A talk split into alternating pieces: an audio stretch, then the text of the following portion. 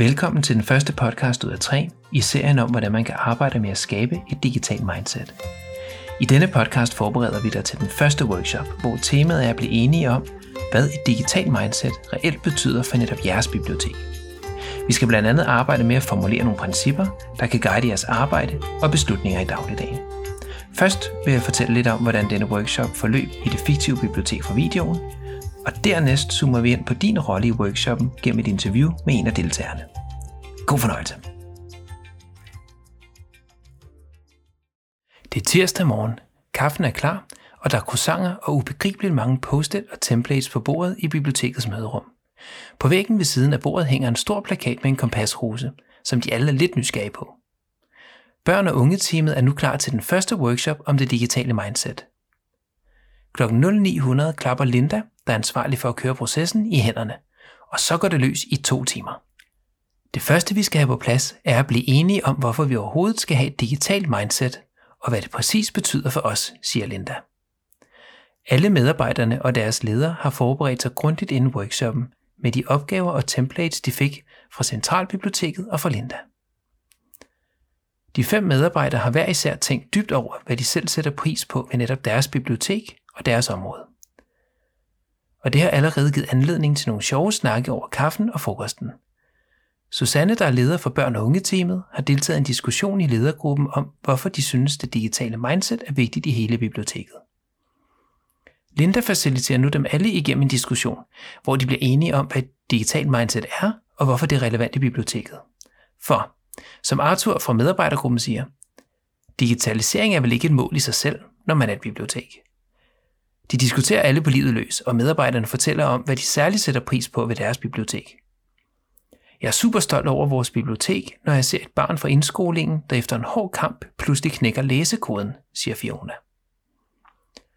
Julius følger op med, at han bliver stolt over biblioteket, når han ser en teenager på biblioteket, der putter telefonen i lommen og forsvinder ind i en god bogs magiske verden. Susanne bidrager med, hvordan ledelsen tænker, at det digitale mindset giver mening på biblioteket.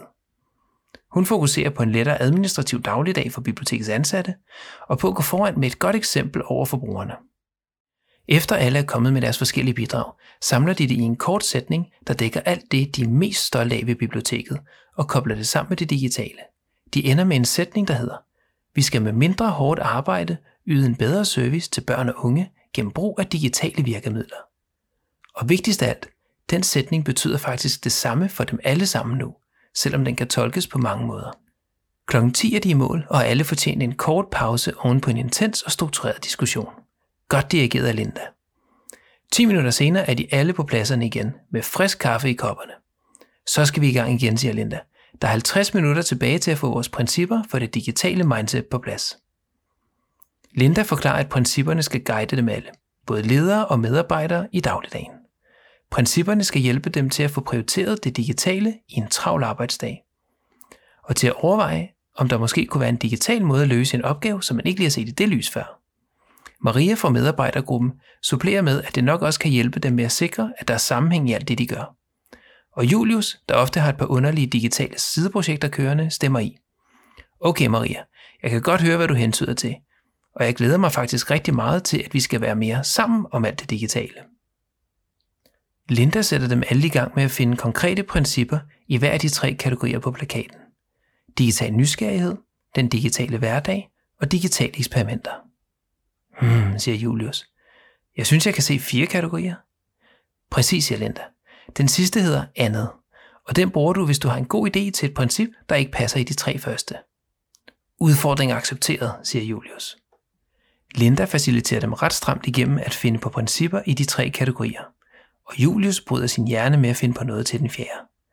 De får fundet en hel palette af spændende bud på principper, så de er pænt udfordret, da de skal snævre det ind til et til to principper i hver kategori. Men ved fælles, og i den grad Lindas hjælp, kommer de ned på et enkelt princip i hver af de tre kategorier. Sådan. Maria læser princippet under digital nysgerrighed højt. Vi husker på, at der er mange måder at nå vores mål, og antager, at alt har en digital løsning, vi skal overveje. Arthur læser princippet i den digitale hverdag op. Vi kultiverer meningsfuldt digitalt arbejde og interne digitale relationer i dagligdagen. Susanne læser princippet under digitale eksperimenter højt. Vi accepterer, at fejl med det digitale naturligt, så vi starter småt og lærer vores fejl undervejs. Linda sætter alle de endelige principper op på plakaten.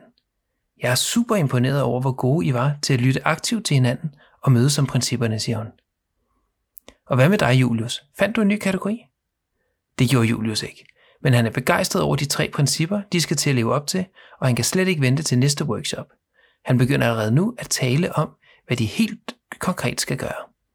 Linda samler op og fortæller dem alle, at hun nu sætter deres principper ind i den digitale model, så de kan printe den og hænge den op. Og næste workshop skal handle om at komme fra principper til konkrete handlinger. Workshoppen slutter kl. 11.03, og alle er forpustet, men går energisk tilbage til deres arbejde. Principperne spørger stadig i baghovedet resten af dagen, og de ser biblioteket i et nyt og mere digitalt lys. Efter workshoppen har vi været så heldige at få lov til at interviewe Susanne, der er den daglige leder af børn- og unge i biblioteket. Velkommen her i studiet, Susanne. Tak for det, Ole. Det er en fornøjelse at være her. Fornøjelsen er helt på min side. Men lad os bare springe ud i det. Kan du begynde med at fortælle lidt om, hvilke metoder, der var på banen her til workshoppen? Ja, det kan vi godt snakke lidt om. Øh, jeg tror, jeg begynder med øh, forarbejdet til workshoppen. I ledergruppen der brugte vi et ark med en række ledende spørgsmål, der skulle hjælpe os med at afklare, hvorfor vi skal have et digitalt mindset. Spørgsmålene de var egentlig ret enkle, men det hjalp os på en god måde med at tænke digitalisering både indad i organisationen, f.eks. værdi for medarbejderne, og udad, altså værdi for brugerne af biblioteket. Hvad så med metoder under selve workshoppen? Kan du sætte et par ord på dem også? Jo, selvfølgelig. Altså til selve workshoppen skulle vi så koble det, vi havde fundet i ledelsesgruppen, med medarbejdernes tanker om, hvad vi værdsætter ved vores bibliotek. Og det fik det endda en ret god proces ud af. Og så var det en god måde at sikre, at vi ikke bare laver digitalisering for digitaliseringens skyld, og at vi får alle med på rejsen. Det sidste værktøj, Linda kom med, var et, der hed Principplakaten. Og den tror jeg, medarbejderne havde lidt svært ved at forholde sig til i begyndelsen, men øh, da vi først i fællesskab fik styr på den, så fik vi udviklet nogle rigtig gode principper. Ideen er at oversætte det lidt højdragende mindset øh, til nogle få enkle principper. Principperne er det jo så i høj grad min opgave at sikre, at vi efterlever fremover. Herefter vi er blevet færdige med forløbet, er principperne faktisk nogle, jeg bliver ved med at vende tilbage til som leder. Øh, de har vist sig at være et stærkt værktøj til at prioritere imellem idéer og tiltag i hverdagen. Mm, det var nok det, jeg har at sige om metoderne. Jo, og så kan jeg kun anbefale at læse forklaringerne og tale med den procesansvarlige. Linda, hun var virkelig god til at forklare metoderne. Tak for det. Det var en rigtig god forklaring. Kan du fortælle lidt om, hvordan du så greb arbejdet an, sådan helt lavpraktisk? Jo, det kan jeg godt prøve at fortælle lidt om. Hvor skal jeg starte?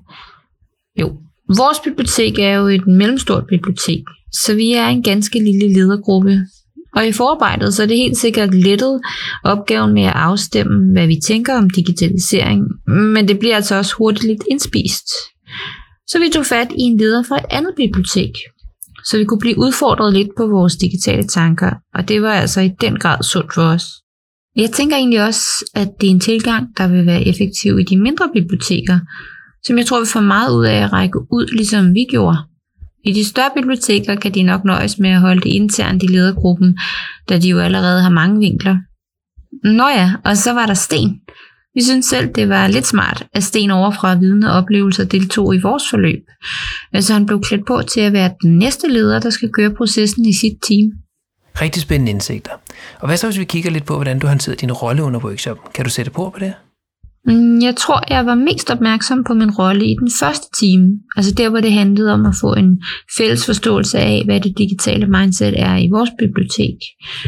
Jeg havde jo forberedt min tænkning med de andre i ledergruppen, og det var rigtig rart, men det gjorde altså også, at jeg skulle passe på ikke at glide over i at diktere retningen for meget. Det her det handler jo i høj grad om dialogbaseret ledelse og om at samskabe meningen med mindsetet, så vi sikrer, at alle tager ejerskab til det.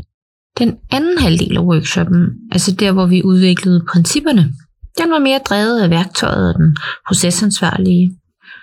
Her lod jeg mig altså mere at føre med og nød at være en del af processen med at formulere og udvælge principperne på lige fod med alle de andre. Og jeg var derfor også forsigtig med at præsentere mine idéer, øh, før de andre havde fået rum til at præsentere deres først. Derudover så forsøgte jeg så vidt muligt at repræsentere bibliotekets overordnede strategi, når vi udvalgte de enkelte principper. Og jeg overvejede også, hvordan og hvornår jeg ville kunne bruge dem i min daglige ledelse. De overvejelser de gjorde det helt sikkert lettere for mig at beslutte, hvilke principper jeg synes var de bedst egnede til at blive taget med videre. Og der kommer et punkt i enhver workshop, hvor folk kigger på lederen og siger, hvad tænker du? Og kan du så lige her til sidst prøve at komme med tre gode råd til andre ledere derude? Ja, lad mig prøve at se, om jeg kan opsummere det helt kort. Det første, jeg tænker er vigtigt, er, at man som biblioteksleder sørger for at afse god tid til sparring med ledelseskollegaer før workshoppen. Det er altså super vigtigt at ankomme helt afklaret og forberedt til workshoppen. For det andet, det er vigtigt at praktisere aktiv lytning under workshoppen, så medarbejdernes vinkler de kan komme til sin ret. Stil nysgerrige, uddybende spørgsmål i stedet for feedback. Som det sidste råd, så hold øje med de principper, I udvikler, de passer ind i din strategi for biblioteket, men også i din daglige ledelse. Tænk hele tiden på, om principperne er klare og enkle nok, og om de vil kunne anvendes af alle. Tak for det, Susanne. Det var en skarp opsummering. Jamen selv tak. Det har været sjovt at være med. Og til jer derude, tak for at lytte med til denne podcast, der er nummer 1 i en serie 3. Og forhåbentlig har den inspireret dig lidt til, hvordan du skal håndtere workshoppen om digitale principper.